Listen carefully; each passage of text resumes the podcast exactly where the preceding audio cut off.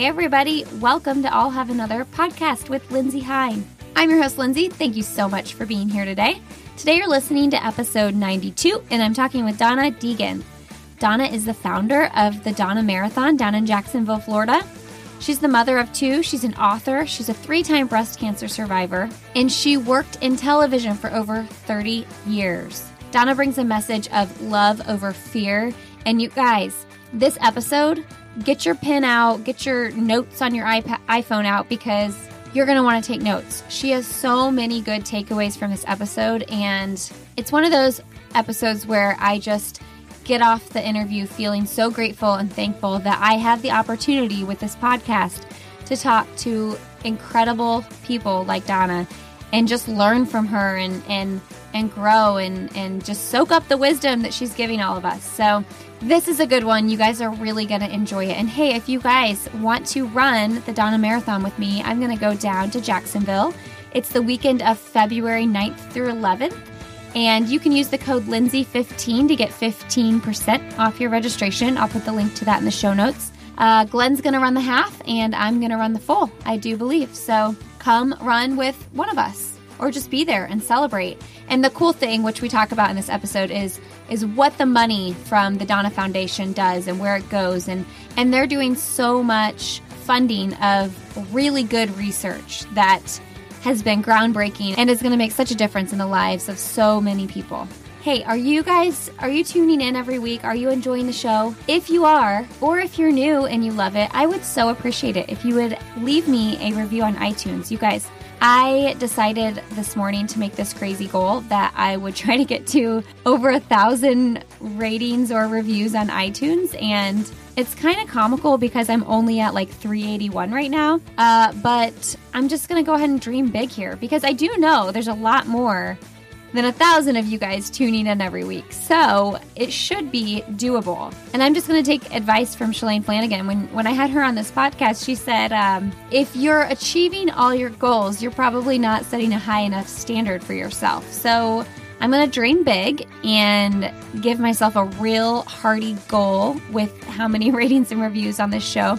And you know, the reason it's so important is because iTunes likes it when shows have lots of ratings and reviews. And so then it'll, like, I guess, so I'm told, pop up in people's feeds that are looking for it. So by doing that, you're helping people who don't know about the show to find it. It's super simple. And if you are doing it from your phone, your podcast app, if you're subscribed to the show, here's the trick. You still have to go to your app and search for the show like you're not subscribed to it and do it that way. That is how you do it. And then once you do search it, you will see details, reviews related. Click on reviews. And then you'll see in purple it says write a review. And you'll do that.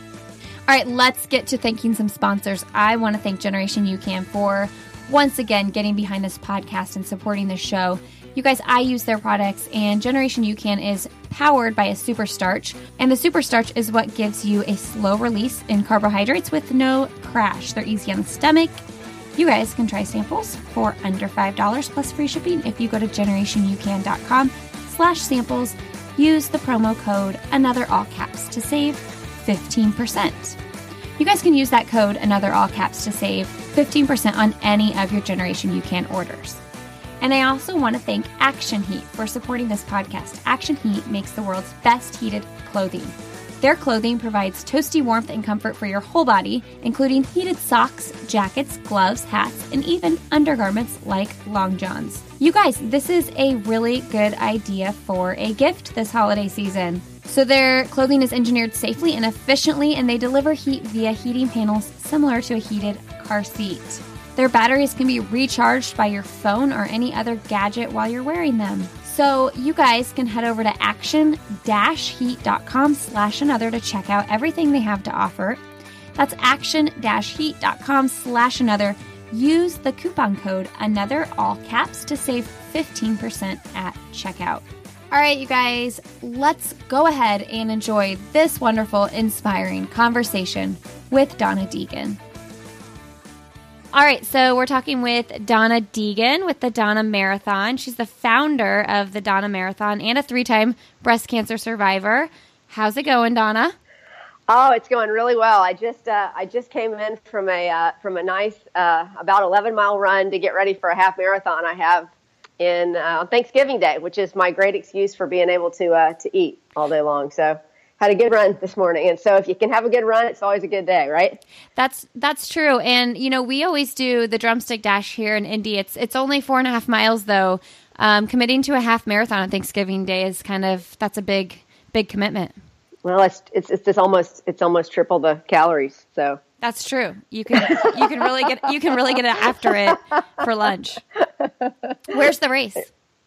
Uh, actually, it's in uh, it's it's over in I don't know how familiar you are with the Jacksonville area, but it's over in the Mandarin area. If you've ever um, if you've ever taken part in um, in the Jacksonville Bank race, which is a, a, race that is generally about a couple months earlier than ours, it's um it's over in deep into the Mandarin area, which is just beautiful oak trees, tree lined area, um, nice for running, nice and flat you know, good, good, uh, good half marathon. But the, the funny thing is, you're running through the neighborhoods, and so you just smelling everybody's turkey and pumpkin pie and everything as you're going. So it's really nice incentive to run fast and get done.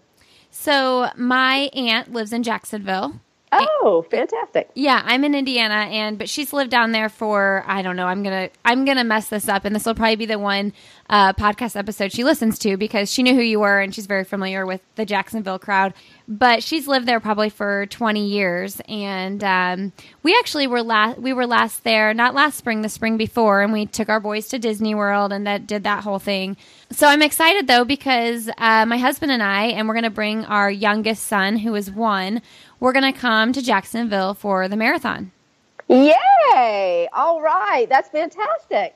Well, then, then I, well, I, and I know this is this is your podcast, so so this will be probably out there for a while. But you saw that we did our medal reveal today, right? Yes, I saw that on Twitter. Yep. That, that's a pretty cool medal, isn't it? It's really cool. I love it. you had to say that, but I really do think it is. Well, very cool. people, I mean, some people don't care about medals, but the people that do really care about them. Like it's a big deal right. what kind of medal yep. it's going to be. I know. You know, it's funny. I'm I've always been that person that says I don't really care. Right. Um, as long as I get a medal, I'm just happy. Yeah. Um, but but honestly, um, it's it, every year now trying to come up with something innovative and, and different is, is sort of fun and, and and just to see what people seem to get excited about. So yeah, it's the thing now. And and frankly, I, the, the, way the trend is going, um, it's like the bigger the better. We used to have this beautiful little dainty medal that I loved, but uh, the big medals are, are king right now. So that's uh, that's the direction we went this year for sure. Well, and you really can't skimp on it. So I'll give you like no. a, a, quick little uh, short story on that. I used to do some PR work for um, Indy Women's Half Marathon here in Indy, and um, they tried to kind of uh, rebrand a little bit and make it a little less girly. Um, it's very butterfly focused, to things like that. But man, they put that new medal design out that wasn't all girly and butterfly and frilly, and people lost their minds. lost their minds. Like I, I could not believe. Um, how upsetting it was. So so the fact that you guys do a medal reveal and and people should listening should know how much work goes into that. Oh my goodness, so much work. Design. It really does. Yeah. you should be you should be a fly on the wall in our office when we're all arguing over the different elements of the of the of the medals. But but honestly, I, I think we've stayed true to who we are for sure with our medal. We've just gone we've gone bigger and brighter, um, and I like that. And then, then we have so many now, you know, because we've all the challenges that we've added and the treasure chest challenge that we have with uh, with Gasparilla and all that. So we've got so many medals that that you want to sort of keep them different and fun. And so that's that's we've tried to stay true to who we are, but but at the same time, you know, just give people a little more little more bling. So um, my aunt's been trying to get me to come run this race for like six or seven years. I mean, so where you been? Where I know, been, huh? right? Well, so we I just ran my 14th marathon, and ever Good since job. thank you, and ever since we started running um, marathons, my aunt would be like, you know, there's the Donna Marathon right here in Jacksonville. But for a long time, I was trying to go for time, and I would be like, I don't want to run a marathon that's on the beach. I don't want the sand. But now you guys don't. It's not on the beach anymore. No, we took it off the beach. We actually, um, I actually loved that component of it, but um, we just found that the big challenge with the beach is that you have to run it at low tide. And so we had to keep bouncing our weekend back and forth every year. And, and we had, um, we had Dave McGillivray from the Boston Marathon, who has his own consulting, race consulting company, come down with his crew. And he said, look, the number one thing I'd say to you guys, you have a great course. Um, it's absolutely beautiful, but you got to settle on a weekend um, because people need to get used to that weekend. Mm-hmm. And he said, I just take it off the beach. And, it, and when we did, we actually saw registration go up a little bit. The, the people that love the beach love the beach, but but a lot of you you, you people who are really really uh, like hardcore. Um, I would say to you, if you're used to running running marathons with hills, the beach ain't no biggie. True. but but for some reason, people get really concerned about that beach. So um, at some point in time, I would love to figure out some element of the weekend that includes the beach. We may actually we may actually try to incorporate a polar plunge here at some point. oh, fun! at the end of the race, but um, but but right now it's um it's it's good to have, have just be on the road. I think most people are, are pleased with that, and it seems to be a good a good move. Now, I do have to say, I do like to run marathons for time, but I have run several and will run several more that aren't for time. And I mm-hmm. totally would go run it on the beach you know, if I wasn't like trying for a big PR or something like that. So, um, because I love, I love going to run races that have that scenic aspect as well. Um, yeah, it's it's it's very it's a very scenic run. You're gonna love it. You're gonna absolutely. I'm so excited. I just yeah. have to. And decide. it is a fast course. Yeah, okay. it's a fast course, so you'll still you'll still run fast, and and you're not on the beach anymore, so you'll be fine. Well, I just have to decide if I'm going to do the half or the full because I just finished the my uh, my first full in three years. It was um my first I've my first full after my second and third kids. So I waited a whole year after the third one because life is crazy with three little ones.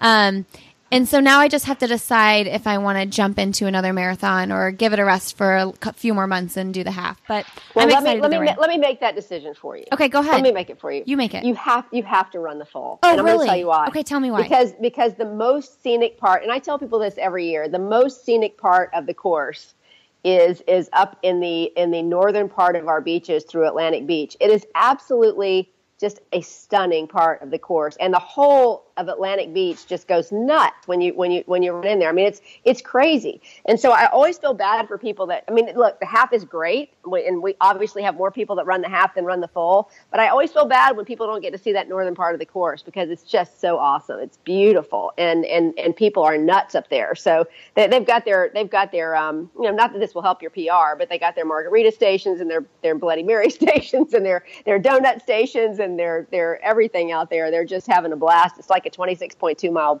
you know, block party. Uh, so it's it's it's super fun. Well, there's nothing stopping me for from I guess um, running the full and not running it for time and just running it for the views and to have fun. So I could definitely make that an option too. Yeah. Uh, oh, plus you're going to want that medal. I'm telling you, you're going to want that full medal. It's a, if you're a medal person, you're going to want that full medal. Okay. Is, the half medal is not as good. I'm not saying it's not as good. I'm saying it's different. and, the, and and the and the full medal, the full medal is is is definitely the the uh, is definitely the marquee medal this year for sure. We're we we're really trying to reward the people that that are, are going the distance. And because I, I want to build those numbers up. I, I, I, I want to get people focused on marathons again. And, and this is a great one to run. And I think the half is the distance of the moment. Sure. And because at my heart I'm really a marathoner and I love that distance I just want more people to get out there and run the full course. Okay so how many marathons have you run? Oh gosh um, probably approaching 30 Okay. All right. Um, and you have two kids.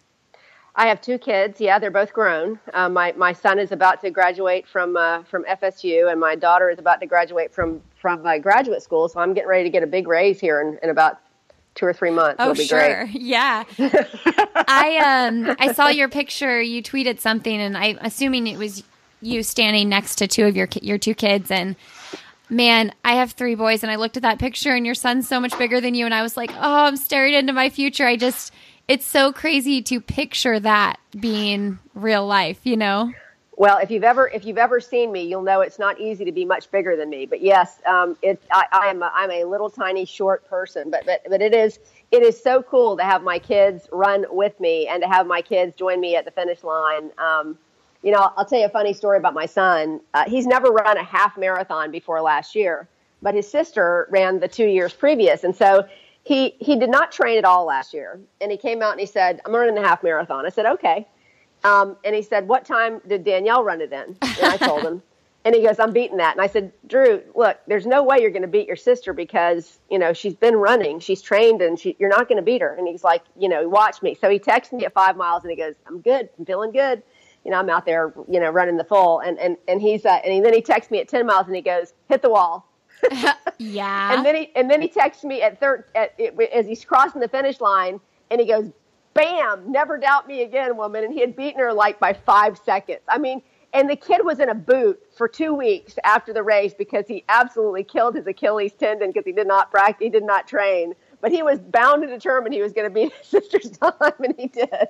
I think the best part of that story is that you guys were texting during the race. well, and that and that should tell you a lot about how I run my race. I never run run uh, my race for time. I like to run the full, but because we're because I like to see the whole course, but because we're out there, you know, the whole week getting ready. I mean, I'm I'm, I'm exhausted by the time I hit the start line, but I just want to be out there for the parade, you know. So I, I, I love to be out there, and I'm texting and taking pictures and hugging people, and you know, it's great. You run your actual, you run your race.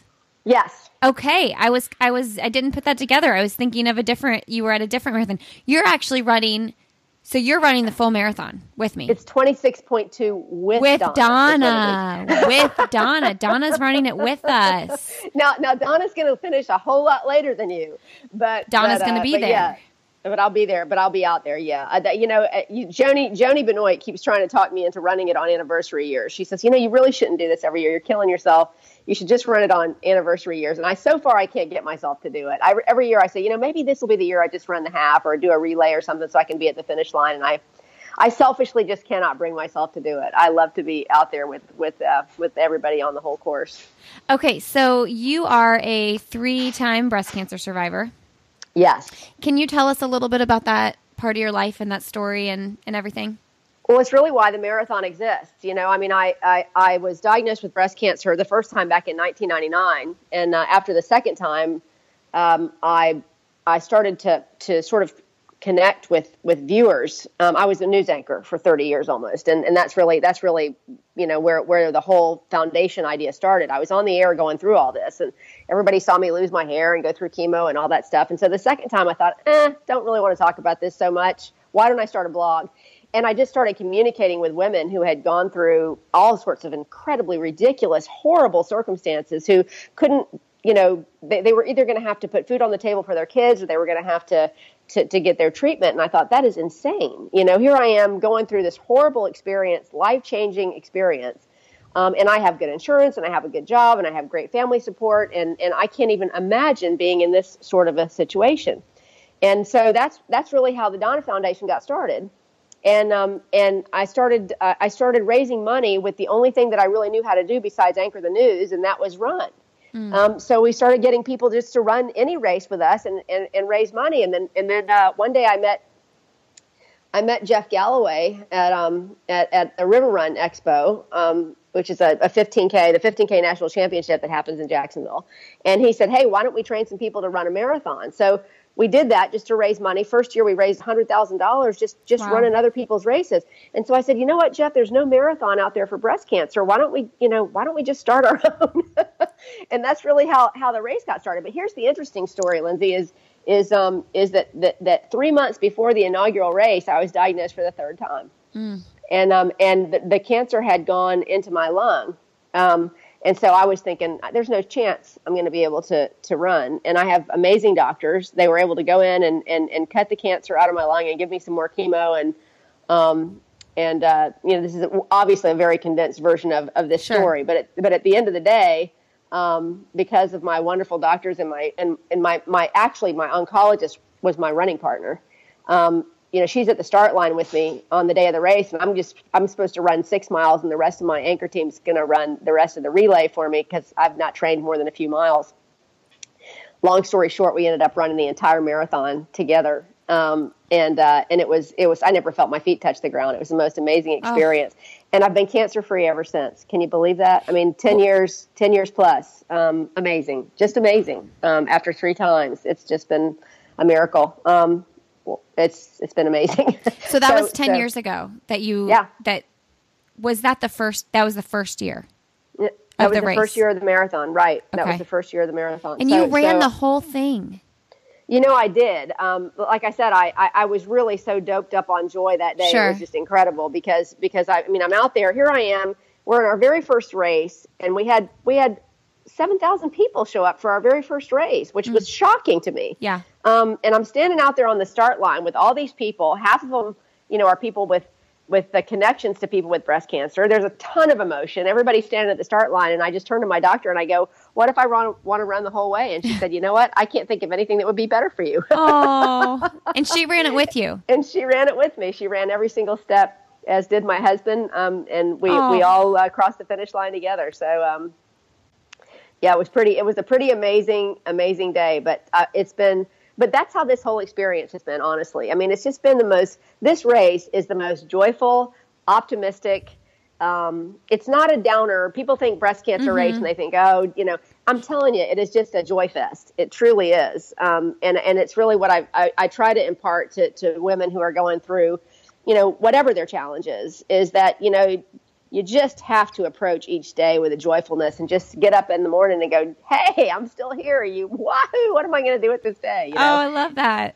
And that's how I feel. I'm just so grateful every morning when I wake up and I still have breath in my body to go out and run. And um, and so I, I mean, I truly, I've I've never had a bad I've never had a bad day since then. Since since I since I got that attitude, you know, I just have never had a bad day. So it's it's a good it's a good way to, to I hate that anybody has to go through cancer to have that outlook on life, but it's a it's a good way to it's a good way to, to, to go through life. So let me ask you this: for the marathon, the first year you did it, when you had just found out you or when you had gone through treatment for your third time and it was in your lung, had, were you like had you lost your hair? Were you on chemo at that point? Were you done with your cycle with that treatment cycle? How, what did that look no, like? No, I was still I was still in the middle of chemo. Um, I had the the chemo they gave me for that third bout um, I was I was about two months post um, post lung surgery, um, and they didn't they, they they didn't give me radiation because they didn't they didn't want to put radiation in the lung. So so for that third time, they gave me a different type of chemo that did not make my hair fall out, but it made all the skin peel off my hands and feet. Mm. So so I didn't have I mean I, I, literally was running on raw feet, but I, I truly did not feel it. I mean I it's the oddest thing. I'm just telling you it's the oddest thing. But but I so I was going I was in the middle of my cycle of, of chemo at that point. Um, and had chemo for a couple months uh, post race, and then, like I said, since then I've been I've been knock on knock on wood, awesome. So you get the first diagnosis. How old were you? I was um, 38. 38. So tell me the difference in how you handled this, like emotionally and whatnot, from the first to the second to the third. You know first time I was I was that very um, you know confident young woman that I was. Um, that look, you know, I'm going to treat this like an appointment on my calendar, and I'm just going to go get it done and have my chemo and not miss a day of work and. And I pretty much did that. Um, and I thought, you know, I really was very ignorant. I thought, you know, who dies from breast cancer anymore? And um, and it was very early stage. Um, and so I really felt good about that I was going to get this out and I was going to have my chemo and I was going to be done. So the, the, first time certainly was traumatic simply because, you know, you're diagnosed with breast cancer, but it wasn't, you know, it, it never occurred to me that this would take my life. Let's put it that way. I mean, not really. Um, I had little kids, so I was very focused on that. And I just thought, okay, I'll power my way through this. And then when I was diagnosed the second time, less than two years later, it began to occur to me that I was not in control of this. Mm-hmm. you know, as a type A control freak, you know, you think you control everything. And, and, um, and, I, and so I think it wasn't until the second time that I really thought, oh my goodness, this could be a problem. But then the third time, um, the third time I, um, I think was well, it was obviously the most traumatic yeah. because it had it had it had gone to my lung, and I thought, oh my gosh, you know, I'm a marathoner. I, am a I'm a my, by this time my kids are not little kids; they're they're they're teenagers, um, and I thought, um, you know, I didn't. I just thought I don't know if I'm going to be around, and I I I just it's what really really caused me to change my outlook. I mean, it wasn't until the third time that I just went, you know what, I'm sure tired of looking over my shoulder in fear with this. I'm going to have mm-hmm. to figure out a way to change my life and my outlook. And and so um, I, just went all in to to try to settle my mind, to try to change the way my thoughts worked, um, to change the way I put things in my body, and to change the way I I, I looked at things. Um, and I just remember leaving Mayo Clinic that day that I was diagnosed, and and I didn't say a word to my husband, except I grabbed his hand. We just went out to the car and we sat for like ten minutes in the car and I finally just said to him, the only thing I could think of to say was, "You're going to have to help me learn how to live because I'm not going to spend whatever time I have left on this planet in fear." And and and it was uh, really truly the beginning of you know that old saying that today is the first day of the rest of your life. I mean, it mm-hmm. really was. It's like I, I went to see a a naturopathic doctor in addition to my chemo doc, and and I said, um, you know, what do I do? And she goes, well, what are you afraid of? And I said, well, I'm afraid I'm going to die. That seems pretty significant. She goes, okay, well, everybody dies. So what are you going to do about living? And, and, and it was really such a profound question to me because I'd really never thought about it that way um, that we're all leaving the planet eventually. So what you got to do is focus on the day that you have today and, and move forward. And, and so um, she gave me a book called Love is Letting Go of Fear. Um, that I still recommend to everybody. I keep copies of it in my car and I give it to people all the time when I'm when I'm just out and about and I see somebody that I think needs a new outlook. um, and I and I just um, it's like I, I, I call it a 12 step program for fear addicts, but it's basically just a tiny little book that that gives you different things to focus on to change the way your brain works to sort of get rid of the the fearful place and um, and it, it transformed my life. That's it was the beginning of the transformation of, of my life. And I I um whatever happens to me from now on, um, you know, hopefully I'm just getting up every day and living that day because that's, I, I really honestly believe if we could all do that, it would be a much different world. Um, because if, if you're, if you're fearful, you know, you're living too much in the past, um, or the future. Mm. But that sounds so trite when you say it, but it's just really super true. Man, that's so good. And I love that you carry that book around and give it to people. It's a, such a great book. It's such a, it's a tiny little book and and it's uh, but it's but it was life changing for me. And um, I, you know I, I just feel like sometimes people just need to be shown the way out of the woods. Sometimes it's just so hard because we let all the noise stay in our heads and and um, and it's hard especially since we're connected 24/7 to our devices and everything else that it's really hard to get rid of that static in your head that, that constantly brings you back to a fearful place. And I and I think we got to learn how to not do that if we're to if we're to you know have have happy lives, and hopefully that's the goal. But um, yeah, so yeah, I, I love to give that book to people. I think it's I think it's a game changer. Okay, so I haven't found a book yet that resonates with me enough to be like, this is the book that I carry around and give to everybody. But my mission now is to find. I'm going to read this one, but find whatever book it is for me that resonates with my life that I can do the same thing that you do and give it to people. I love that. That is such a brilliant idea. well, it's it's it's like I said. It's uh, it, what's here. Here's the cool thing the guy that wrote it, his name is Jerry Jampolsky. Um, when I was writing my, I, have written a couple of books myself, and my last one was called Through Rose-Colored Glasses, which is all about outlook and my third diagnosis and how and the whole change in outlook and everything. I wrote him a letter and I said, "Do you mind if I use some excerpts from your book?" Mm. He sold, he has literally sold tens of millions of these books since the 1970s. That's when it's, that's when it first came out.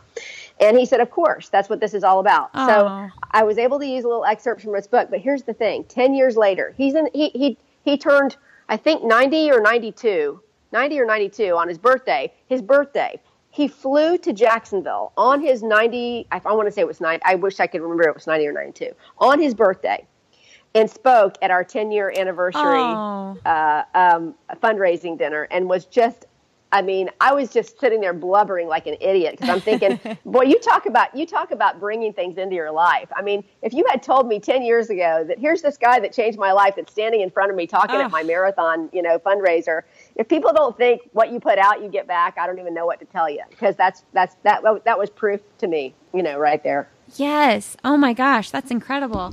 So I love everything you're saying on fear. And just to give you a quick background on myself, I actually am positive for the BRCA2 gene mutation. Okay. And so uh, four years ago, I elected to have a prophylactic double mastectomy. So I love that a portion of your uh, proceeds for the race and everything goes to that research, the genomic resource. Can you talk on that a little bit and what you guys are doing?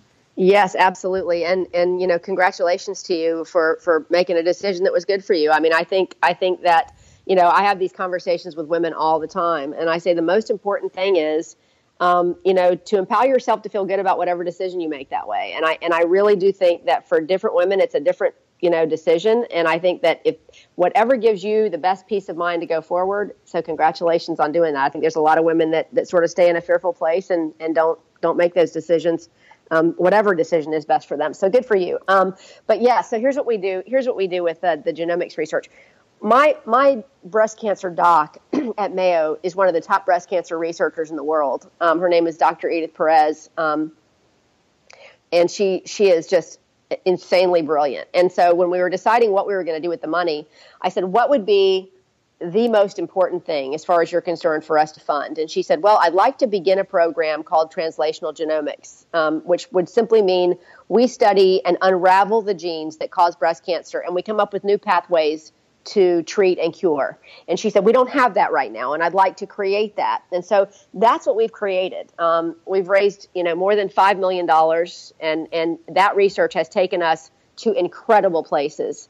Um, literally, we have come up with, um, gosh, so many new pathways into those genes. It is so interesting to see how it's happened. But here's the other really interesting thing, Lindsey, is that, is that now we've determined that just through this research in translational genomics that there are commonalities not only between um, the, the, the, the BRCA genes, but there are commonalities in genes that that cause other types of cancer, uh, lung cancer, pancreatic cancer, colon cancer. So we may actually be able to come up with pathways that cut across all of those cancers eventually, which is fantastic. But we've also been developing vaccines. Um, there's a brand new vaccine that they're beginning a trial on now that, that we helped to fund called um, uh, uh, for triple negative breast cancer, which is the most aggressive kind of breast cancer that, that tends to to um, to attack young women. Um, so all sorts of wonderful things are happening just because of that gene research. And then, of course, the rest of the money that we raise goes to um, goes to, to underserved women with breast cancer who need who need the help. So, um, but it's great. It's we love we love that program with Mayo because it's produced so many wonderful results in research so far. I remember talking to the Mayo president a few years ago, and he said the cool thing about being able to unravel the genes is that we're going to see more breakthroughs in the next two years than we've seen in the last 50. Wow. Wow. That's I mean that's that's pretty amazing. Yeah. Oh yeah, that's that's so cool. Um mm-hmm. do you when you provide resources and help for women that are underserved in the community who um who are going through this. Tell me what that looks like. How do you serve them?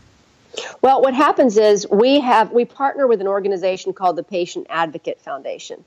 Um, and uh, patient advocate mans a phone line called the Donna Care line. So what we do is is we put they they basically we we, we have a Donna fund, um, and when when a woman calls the Donna Care line, um, patient advocate finds out what is their need. You know, do they do they need you know uh, they basically assess the social workers there assess their level of need. So some women call in and they need help with their mortgage or they need help with their copays or they need help whatever it is.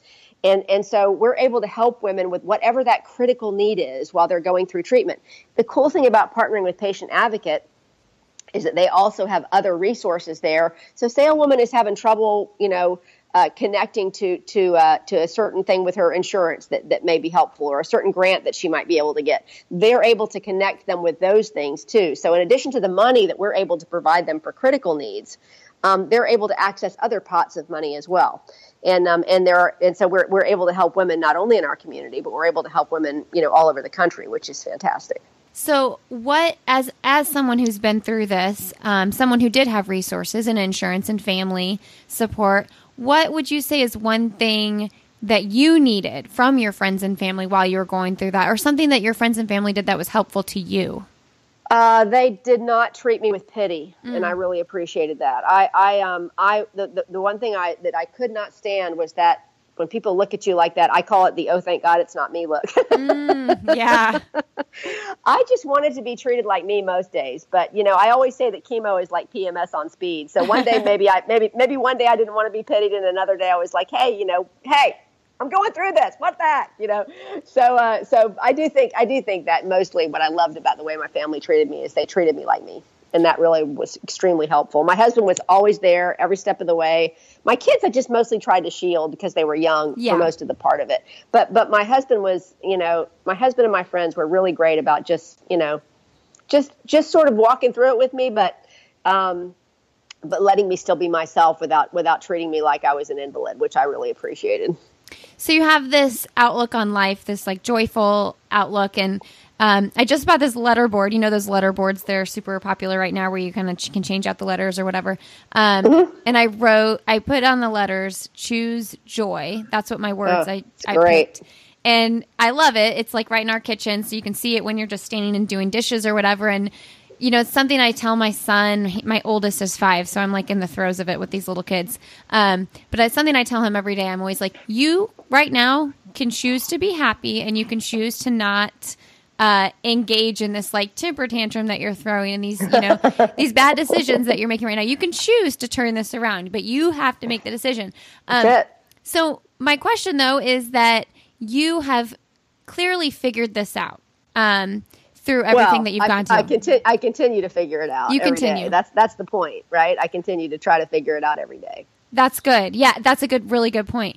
But what do you do to make sure that you're still working on it and that you're being proactive and, and really living what you're saying, you know, every day? Well, like I said, you know, I still follow the steps in Jerry's book. I mean, I, you know, the the first of all, I make a gratitude list, you know, uh, every single day. It, it sometimes it's it's usually in the morning, um, but um, my, it's funny. My husband tends to do his at night. I tend to do mine in the morning. Um, but but it, I, I make a gratitude list. So even if I get up and I, and I, you know the only thing that I'm happy for that morning is the fact that I'm breathing and the sun came up. Hey, that's you know. But but I mean I usually can find a lot of great things to be grateful for. It's amazing how that reframes your mind. Um, but then you know like I go through I go through Jerry's list and every single day I pick out something. You know the first one is everything I give is given to myself. Mm. So I know that whatever I put out there that day, that's what I'm going to get back. So if I'm going to put out a, a, a cruddy attitude, I'm going to get that back. It's like you said, it's a decision. It's all a decision. So I'm going to decide that's this is what I'm going to put out there today. There's there's forgiveness is the key to happiness. There's I'm not a victim of the world I see. There's I can change I can change any thoughts that hurt. I mean all these things. I focus on one of these things every single day, uh, and and that's what helps me. Now, am I perfect at it? Absolutely not. You know, I'm not going to say I'm not human. You know, I mean, I, I don't.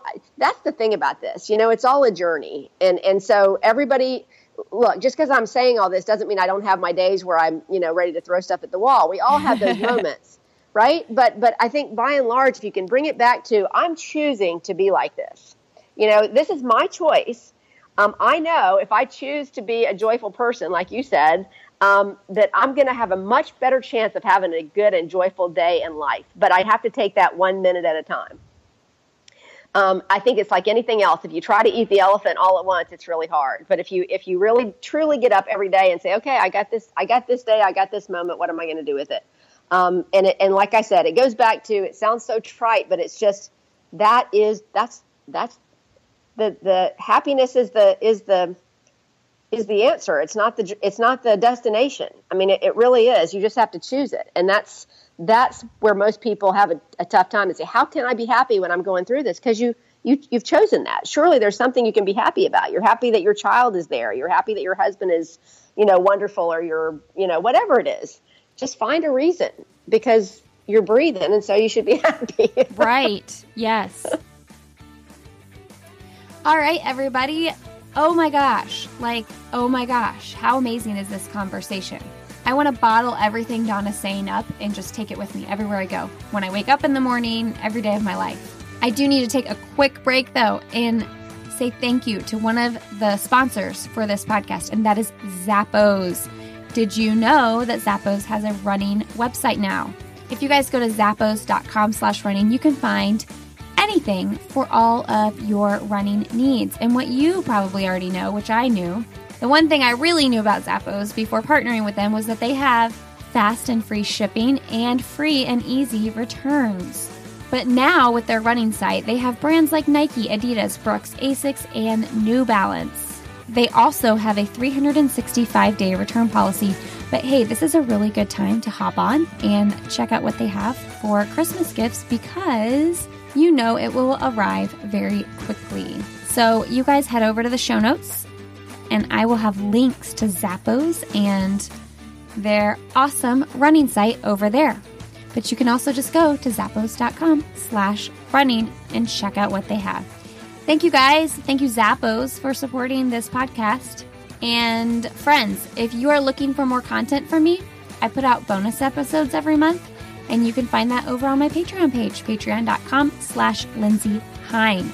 I bring on returning guests, and I also record episodes with my husband, Glenn. All right, you guys, let's get back to this conversation with Donna because it's so good. Enjoy. So, you spent 30 years doing the news thing, yeah. and then you've obviously made this like huge career shift and like this marathon and the research and everything, like this is your life now. Do you feel like this is your life's mission?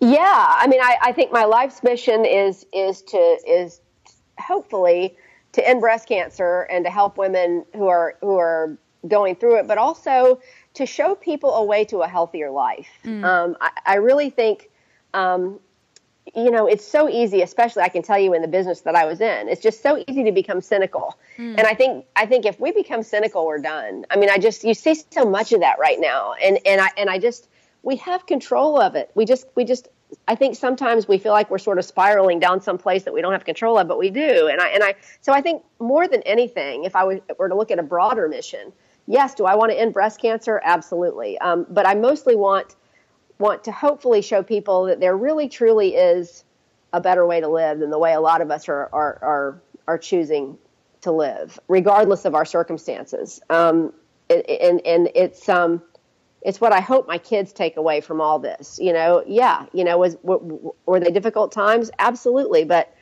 um, you're going to have difficult times in life. It doesn't mean that you can't, you know, be happy through those, or you can't find joy in those difficult times. And and um, I guess that's what I think my mission in life is: is to help people to live a happier, better, healthier life. Well, that's really powerful that you can that you you did that and you worked on doing that while you were going through what you were going through, and that that's your point. Like you can do it while you're going. You can do hard things and still be happy. You can. What was I going to ask you about that? Oh, I I listened to um, you on another podcast when I was prepping for this. Uh, it was a Jacksonville podcast. But anyway, I think that you mentioned on there that you just like don't watch the news anymore. Is that did you I say that? Mm-hmm. Tell me about that. yeah, that. I don't. I don't much. I don't much. Just because, it, especially the local news, because yeah. I, call, I I called that my murder and mayhem job um, you know, it, unfortunately, I think local news has gone very much toward the whole police blotter. Oh, know, sure. If it, bleeds, if it bleeds, it leads sort of sort of mentality, and I just don't need it. I mean, whose life does that enrich? I, I, I don't. I just can't even imagine why anybody watches that. It's, I, I you know, I, I turn it on and I and I turn it off. I mean, I, I literally, I can't, I can't tell you the last time I just chose to watch the news unless I was just flipping through the stations. Um, now, I, I, I can be a bit of a political junkie, so I do tend to watch politics occasionally, but but that's always been my thing. I, I like politics, but but um, but I but I don't tend to watch local news at all anymore. And do you feel, and this is pulling from listening to that conversation, I don't even remember when it was from. Was it last year, 2016, maybe? Um, but you were kind of, I think you were kind of saying that you feel freedom to maybe be more vocal about things that you weren't vocal about when you were on the news because of um, you're you do you have to feel like you're at a certain be set to a certain precedence when like you can't be to one side or the other or whatever when you're in front of the camera yeah you know i well of course i mean when, when you're in the news business you shouldn't do that and that's a whole nother conversation sure. but um but but i but i will say that um yeah I, have gotten to the point in my life now where um, yeah, I, I'm not willing to sit by and watch things come off the tracks um, from my own perspective. And and again, coming from this place of um, love over fear. Yeah. Uh, I just have to, to, continue to try to beat that drum. And I feel like um, there's so many places right now where the world could hear that message. And so I, I, have stepped off a little bit more in terms of things that I that I believe in and have an opinion on. And I got to say though, it's tough for me as a lifelong journalist. It's a little tough for me, but I but I have felt the need to, to get a little bit more involved in that way. And I and I probably will continue to do that because I I just feel like um, there is no place um, so dark as when we decide that that fear has to rule, and and I and I just don't I just don't see any I don't see any light at the end of that tunnel. We got to flip the view. We got to flip the view. So um, that's that's why I get involved in some of those things now. So you've written two books. Yep. Tell me about that process a little bit. When did those come out, and and what does that look like?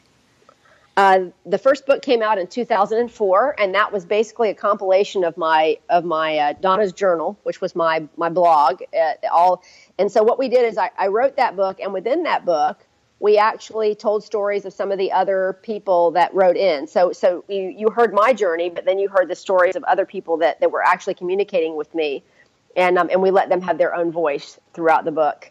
Um, and then the second book was really completely an outlook book. It was after I had read Jerry's book, The Love is Letting Go of Fear, and a bunch of others that really started to crystallize my thinking around around how to change, you know, my brain and my life. Um, and that was the through rose-colored glasses, a marathon from fear to love. Obviously, a play on marathon. It was when we started the marathon. I took everybody through that whole journey, but but um, the whole goal with, with with both of those books is to is to is I mean I, think if if anybody's read my books, one of the things they notice, especially if they know me, is it's just it's like you can hear me talking, and I and I, and I, what I want people to to know is it's okay to be vulnerable and it's okay to put yourself out there and it's the way that we connect with each other. If we cannot be vulnerable with each other we can't move forward. I just really believe that. We've got to be able to be vulnerable and not worry about what happens from that vulnerability.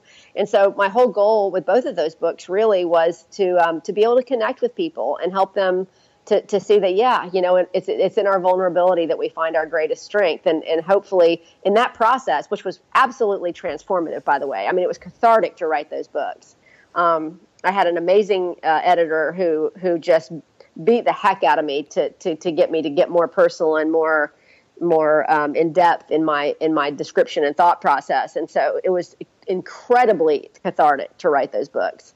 Um, but uh, it's tough, you know. You, you, it's tough to take yourself back to a place that was a painful place, but at the same time, um, to, to come out the other end of it was really was really wonderful. And I, you know, it was those books are like are like children to me mm. you know yeah well somebody i interviewed recently on this podcast was saying that it's the hardest thing she's ever done was write a book yeah i don't know if i would say it's the hardest thing i've ever done. Um, it's definitely hard but that's what i truly truly love about i love that about marathons. I love it about writing. I love it about i mean that that to me somebody somebody somebody posted that yesterday on one of their one of their running blogs and i can't remember who it was. They quoted that line from a league of their own where he says you know uh, you know, of course it's hard. It's the hard that that makes it good. If it wasn't hard, everybody would do it. You know, mm, yeah. I, and and I and I love that line because I mean, to me, and it's so hard. You know, you think of the word hard. Really, what what that means is it was it really was an effort that brought out every bit of myself that I could that I could bring forth. And that's true when you run a marathon. It's true when you write a book. If it's going to be a good book,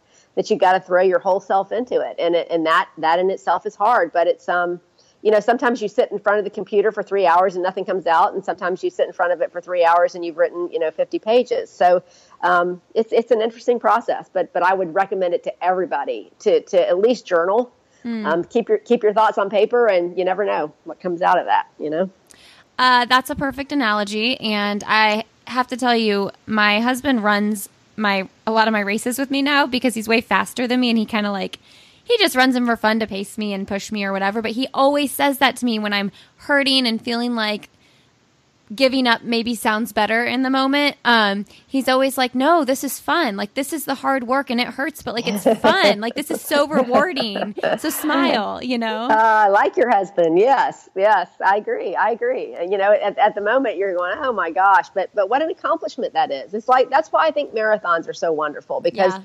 there's really nothing like crossing the finish line of a marathon. There's nothing like it. You know, you there's there's and I always tell people, you know, that that that's why to me there were such great analogies to going through anything difficult in life. You know, the cancer or anything else. There are times in the marathon where you just want to sit in the road and go, no, I don't want to go anymore. but if you push through it, you know, and you get to the finish line, you feel like you've really done something life changing. And and I and I think that's, gosh, that's just I think that can inform your whole outlook on life. I really do. I love running. I think running is the best thing ever. Thank thank goodness I found running. I don't know what in the world I would have ever done. So when did you find it. running? When I had my second child and couldn't get back into my anchor clothes. Um, you know, for, yeah, it's true. First baby weight came right off. Second baby, I was like, oop, I better get on the road. And um, and man, I was like Forrest Gump. You know, once I started, it was just like I just never wanted to stop. So distance was almost immediately became my love. Um, I'm not going to beat anybody in a in a in a you know in a sprint. So um, so I, I fell in love with distance. I thought, well, if I can't beat you in a sprint, maybe I can outlast you. And that's that's really, I guess, where I started in my little competitive brain. But but yeah, that that's it. That's how I started and just never stopped. Do you run every day? No, um, I used to run every day, and um, you know, back back when I first started, and I was, you know, I would run seventy mile weeks, and oh wow, couple stress couple stress fractures later, I decided, yeah, probably not good. Um, so no, what what I what I do now is I I, I do a, a really a really good core muscle gym workout twice a week, and I and I tend to run um, four or five days a week so I, I, I, run a lot of days still, but I don't um, I don't run every day. I, I find a way to take at least two days off during the week. Do you always stay in marathon shape? Uh no. I, you know, probably not. I mean, maybe some people would say yes, but I would say no. Okay. like you could get up and do one. Obviously, the woman who did it while she was going through chemo? Yeah, I mean, I could, but I, I, I always, I always mostly say in at least half marathon shape. But, Sure. but, um, but yeah, if I had to go out and run one, I probably could. Yeah. That's so mental, you know that, right? Oh, I mean, totally. I mean, so much of everything is mental. But and since I've done it so many times, yeah, I, you know, I would it hurt, but I, but I can do it. What is your besides the Donna Marathon, of course? Um, what's your favorite marathon that you've ever done? oh, that's so hard. Um, that's hard. Uh, there's so many. Um, I don't know. I, I'm going to say um, probably Paris. Oh, okay. Um, uh, I loved Chicago also, but I but but so I, I'd put Chicago way up there. Um, Marine Corps was great, but but I, I think Paris just because um, uh, it's just they, they're like the Tour de France there. You know, while you're while you're running, they're just on top of you going allez allez allez. It's like and you're running past the Eiffel Tower and everything. It's just it's an amazing. It's a flat course for the most part and a beautiful course, and um, and uh, I just really really loved it. Um, so I would I would put Paris up there um, as one of my top marathons, but Chicago would be a really a really close close second probably, and maybe maybe Marine Corps maybe Marine Corps third. You like the bigger ones. Um, I've, I that's yeah, I, I do. I you know because I like the crowds. Yeah. I really I, I like the crowds. I've I've you know I've run some smaller marathons, um, mostly the Jacksonville ones though. I just I don't really travel to run small marathons mostly. And when I say you know I'm just talking about a couple couple thousand people. It's not to say I wouldn't. Um, I PR'd Disney, but that wasn't one of my favorite marathons. Uh, uh, to be honest, I mean that just t- happened to be when I was in my best shape. Um, So your PR is your standing PR is at Disney. yeah, What is that? that's three fifty six forty. Okay. When did you do that? Um, oh gosh, that was my very first marathon. I never, and then right after that, I was diagnosed with breast cancer. Oh, so I've never, I've never come close to that again. yeah. Um, but, um, but, but I, but I mean, it was, it was a cold day. I love running in the cold. Um, it was a flat course. Um, but, uh, but, but I would say as far as my favorite marathons go, you know, they, they run that so early because of the heat. So there's no, cr- there's no crowds. So I, I just, I just love being out in the atmosphere. I love, I love being around, you know, crazy people. So you mentioned that writing a book isn't the hardest thing you've ever done. What is the Well, hardest thing? You know, I, I'd probably say going through breast cancer three times is probably Right. the hardest thing I've ever done. Um, but I didn't have any choice in that matter. Um, you know, I mean, you know, as, as you know, um, giving birth is no is no uh, Sure. no walk in the park. Um, but yeah, I'd say I'd say that I'd say that the, the, the chemotherapy is probably one of the hardest things. I I, I really um, and and I and, and probably the hardest thing was that lung surgery that I had because Oh, yeah. they they had to get they had to actually because I'm so tiny they had to actually cut one of my ribs cut cut cut through one of my ribs because they couldn't get the instruments through. So so um, that was that was um, having all those nerves cut. Um, I mean, I literally I am not I, I'm I'm a pretty good person with pain um, that was hard. That was that was the most most pain I've ever been in my life, and I and I'd say I'd say mentally, um, you know, that whipped me pretty good. Um, and but but I but I um, obviously I was in the middle of already you know with whole my whole mental transformation by that point. So so I it, I came through it okay, but I would say that was pretty pretty hard. Um, um, I don't know. I mean, it's hard. It's hard to say what's the hardest thing, but I but I but I would I would guess that that would probably have to rank up there. Okay, so we've talked about fear a lot and your choice to live joyfully. Um, and I'm sure you've looked people going through this, what you've been through in the eye several times. But what's your, you know, if you were one on one in a room with someone who's facing that first diagnosis or, or second or third, even, what's your message to them? Like, what would you look them in the eyes and say? I would say, first of all, um, you know, if you have to feel sorry for yourself for 24 hours, I get it. I mean, everybody has to. Uh, but then I would say, I would say, um, be kind to yourself. Don't beat yourself up when you feel when you when you have days of despair. But at the same time, um, you've got to find a way to look that fear in the eyes, not ignore it. Um, let absorb it. You know, it, it is it is what is happening to you, but then let it go through you. I mean, literally, let it um, as one as one wonderful author put it, let it rise and bless you at some point, and and let it let let, let yourself live through it. Um, don't try to push it down. Don't try to push it away. Um, don't let it own you, but live through it. And then what you have to do is say to yourself exactly what that lady said to me. Okay, you know, I may not be in control of this, but what I am in control of is how do I want to live this moment in my life? And that's what I would say is that if you allow this to happen, this can inform your whole rest of your life in such a positive way. If you can literally embrace this and say, I'm going to be joyful through this, I'm going to find a reason to be joyful, um, then this, you can come out of this a so much happier, and better and more productive person than the person that came into this process. And really, isn't that what we're all here for at the end of the day? Is is you know we want to we that's isn't that what we want out of our lives? And I think some of us who've never been through things, and you know, and maybe even some of us who have, are still sort of living on the earth and, and instead of in it. And and I think um, you know it, that's what I'd say.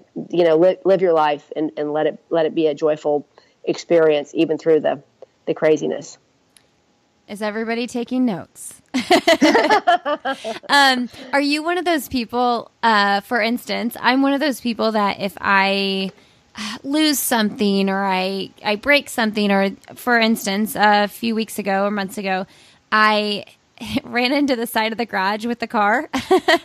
and um, I just, I don't get worked up about stuff like that. And I don't know if it's, uh, my nature because of my awareness of of my BRCA gene or just like mm. I don't know, just my awareness of other people suffering over real real stuff.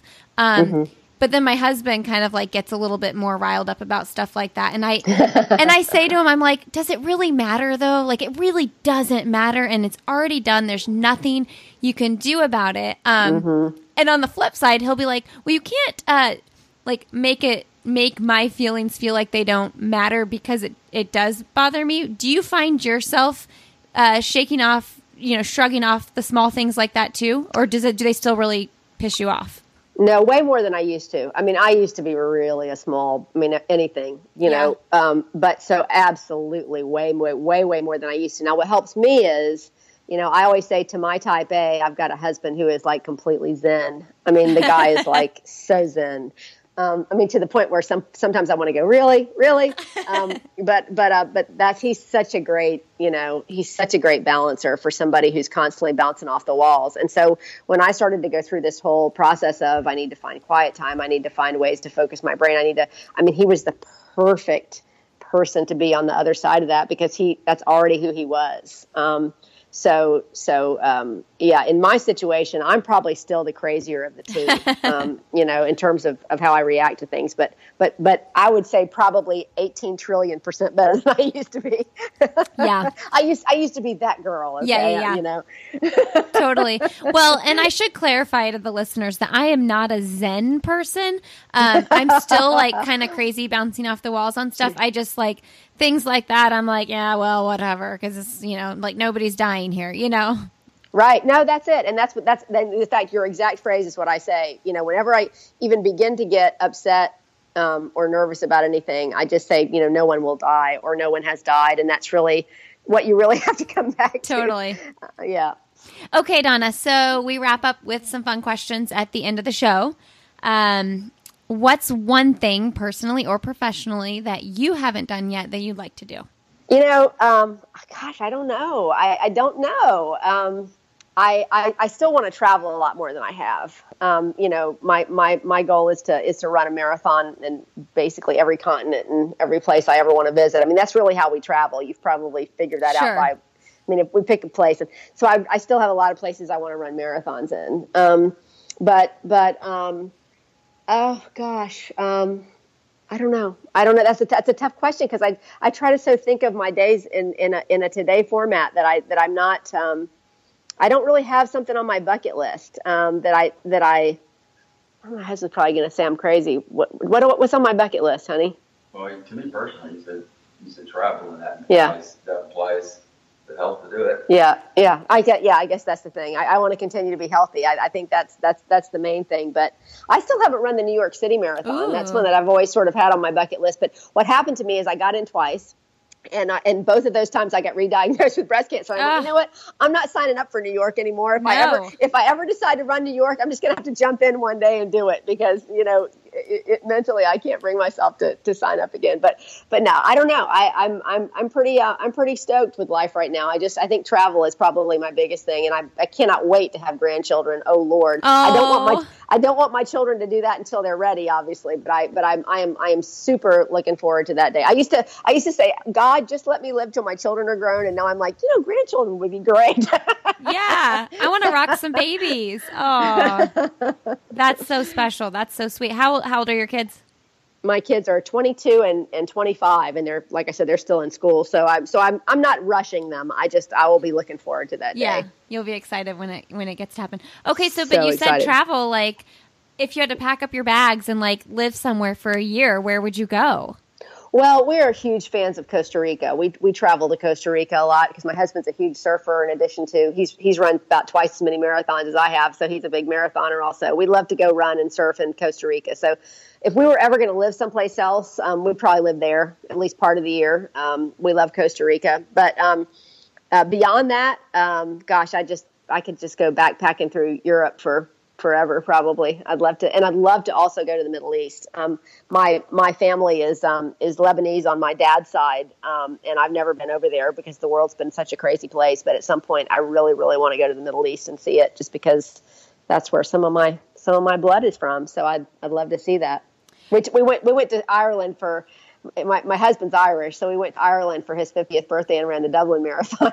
Oh, fun! which was which was super fun. So, at some point, I'd like to go over and run the Dead Sea Marathon or something. I don't know, or the Beirut Marathon, something something of that nature, without having to worry about you know craziness. So, so I know you're a big U2 fan, correct? Oh my gosh, huge! Yes. Okay. So, if you could have and th- this isn't like in a celebrity like oh my gosh i want to meet a celebrity kind of way but if you could mm-hmm. have coffee or cocktail with anybody fun and exciting that you could kind of like sit down and pick their brain and enjoy a, an hour with who would it be yeah it'd probably be it'd probably be either bono or the edge i guess yeah that'd probably be I would, I would, that would be super. That would be super amazing because, because I, I just have so much respect for everything else they do with their lives. Sure. Um, I, I, think they're I think they've used their platform in such a positive way. Um, I did have an opportunity to meet them about uh, about 20 years ago when they came to Jacksonville on the I think it was the zoo tour or something. But I but at that point I, I walked into the room and they were standing there and all I could think of to say was,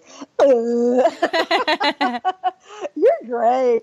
Um, but but but if I had that moment back, I could I could ask some really great questions. But yeah, that would be fun. Um, who's the coolest person you've ever interviewed, or the most uh, interesting person you've ever interviewed?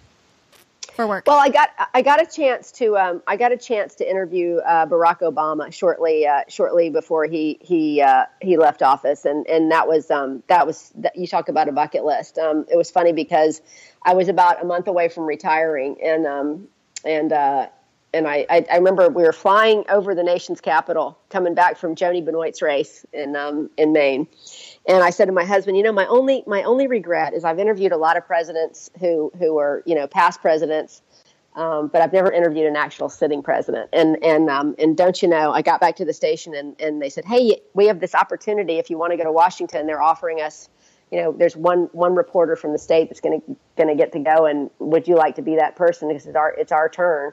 And I went, oh my gosh, would I like to be that person? so I had a great I had a great conversation with the uh, with the former president when he was um, in his last uh, last couple of years, which was um, which was absolutely amazing. Um, and so that would probably be he. I thought he was wonderful and very interesting. So, uh, um, but but I've interviewed I've interviewed so many interesting people over the years. Um, it would be hard to narrow it down. So many regular people who are just fascinating. But um, but he was probably that would probably have to be right up there for me. And didn't you invite him to your race? I did. that's hysterical. You were just like, that's what I love though. You're just like, I'm, you know what? I, I'm owning this. Yeah. Like I want, no, totally, I want you and Michelle at my race. And yeah, I did. That's like one of the first, that's one of the first things I said to him. Hey, you know, I have this race and, you know, I'd love for you guys to come down. We'd love to, you know, um, it, it, you know, so yeah, I mean, if, if you get a chance to talk to somebody, you know, just be a human. That's, that's yeah, yeah. That's, why not? Right? I mean, you're not going to get it if you don't ask. Right. He didn't come. Well, he he's but, still but, around. he might. he might one of these days. Yeah, yeah. He didn't come yet. He, well, we're still working on it. Yeah. So. Michelle's got her. She's got her move your body campaign or whatever that. That's right. Yeah, that's she's right. got a big, Listen, big thing. you don't. A, you don't ask, you don't get. That's, that's, right. That's that's the bottom line. So That's so cool. Um, what's what's the best, most recent book you've read? Oh goodness, what is the you know I I've been on the fiction side. I have just been a huge fan of the um, of the Outlander series. Um, so um, the last I'm trying to think of the last Outlander book I read was The Drums of Autumn. So I've gotten I've gotten way into fiction these days because I, I used to just read so much so so many political books that I finally finally got tired. Um, so that's probably the best, most recent book that I've that I've written that I've read. I'm I just joined a book club and I'm I'm, I'm about to read one and I can't remember for the life of me the name of it. So that's terrible. But I but I, I try to I try to keep a book going at all times. Um, but sometimes I do better than others. But so for fiction, that and then then I would say for nonfiction, um, you know, I like anything that is that is a, a good. Uh, there's a there's a priest that his name is Richard Rohr that writes some amazing books like. Um, uh, The Naked Now, and um, what's the latest book we read by Richard Rohr, honey? What's the The Divine Dance? Yeah, I, I just like anything that basically connects the spiritual to the to the to the intellectual. It's fun. I like me, I so. like that you guys read books together. Yeah, we do. Yeah, we do. He's he's he outpaces me these days for sure. I used to be the, the much bigger reader, but he's he has definitely gotten gotten to the point where he is on fire with that stuff, which is like I said, great. It's a it's a it's it's wonderful to be with somebody that that you can share that stuff with. Yeah, I always say to my husband, I wish you would read the book, some of the books that I read, because then we could talk about it. Yeah. Yeah. Yeah, it is fun. Do you guys watch any shows? Oh, um, you know, I'm not a big television person. I'm going to be honest. Not really. I mean, I, I, I occasionally, um, well, that's not true. I guess when we, we, we watch we we watch The Big Bang Theory. Okay. We're, we're big. We're big. We're huge Big Bang Theory people. We like that because it's funny. It makes me laugh. I, and I, if I'm going to watch TV, I want to laugh. And I will. And I and I like the voice because my dad was an opera singer, so I've always been a huge fan of, of, of people with good voices. So I I um I, I, watch The Voice, but beyond that, I can't say that I that I yeah. watch a ton of TV besides besides college football and NFL football. But I went to Florida State, so this year I'm just ready for college football season to be over. Oh, I did see on your Twitter that you had a lot of like football related tweets that you were. Yeah, into. that's that's really why I got on Twitter as it's for for football. So live, and then live tweet football. Sort of, yeah, right. Yeah, and then yeah, now it's sort of now it's sort of race race life football, um, occasional politics, but beyond that, mostly mostly just fun stuff. Well, Donna, I'm so excited to meet you in person in February. I can't wait for you to come. You've got to run the marathon. Okay. okay. Marathon. I'll, I'll run it. Like maybe I won't train for another PR, but like I will run the full. That's fine. my husband's running it too. So Oh, great. I can't wait to meet him. Um and then listeners of the show get a discount too. So we'll I'll talk about that in the intro and whatnot. But um I hope that people listening are inspired enough by you um that they'll want to come run with me at the race and um Man, thank you so much for sharing your story and your message of, of love over fear. Gosh, thank you so much. It was it was great to talk to you. You've given me my pump up for the day. I'm oh I'm, good. I'm ready to go now. Woohoo! It was it was like your extra cup of coffee. It was. It was totally. So thank you. Okay. Well, I will see you in February. Thank you, Lindsey. Okay. Take care. Have a great day. You too. Bye bye. Bye. All right, everybody. Thank you so much for listening today. Thank you, Donna, for coming on the show. Happy Thanksgiving, you guys. I hope you're having a great weekend. And hey, you can follow me over on Instagram, Lindsey Hein626, Twitter at Lindsey Hein, and Facebook. I'll have another podcast with Lindsey Hein. Come run the Donna Marathon with me. It'll be so much fun. I will have the link to that in the show notes with the discount code Lindsey15 if you want to get 15% off your registration. Thank you, Zappos. Thank you, Action Heat. And thank you, Generation UCAN, for supporting this podcast. Most of all, thank you all of you for listening. I appreciate so deeply each and every one of you. Have a wonderful day, have a great weekend, and as always, I'll see you next Friday.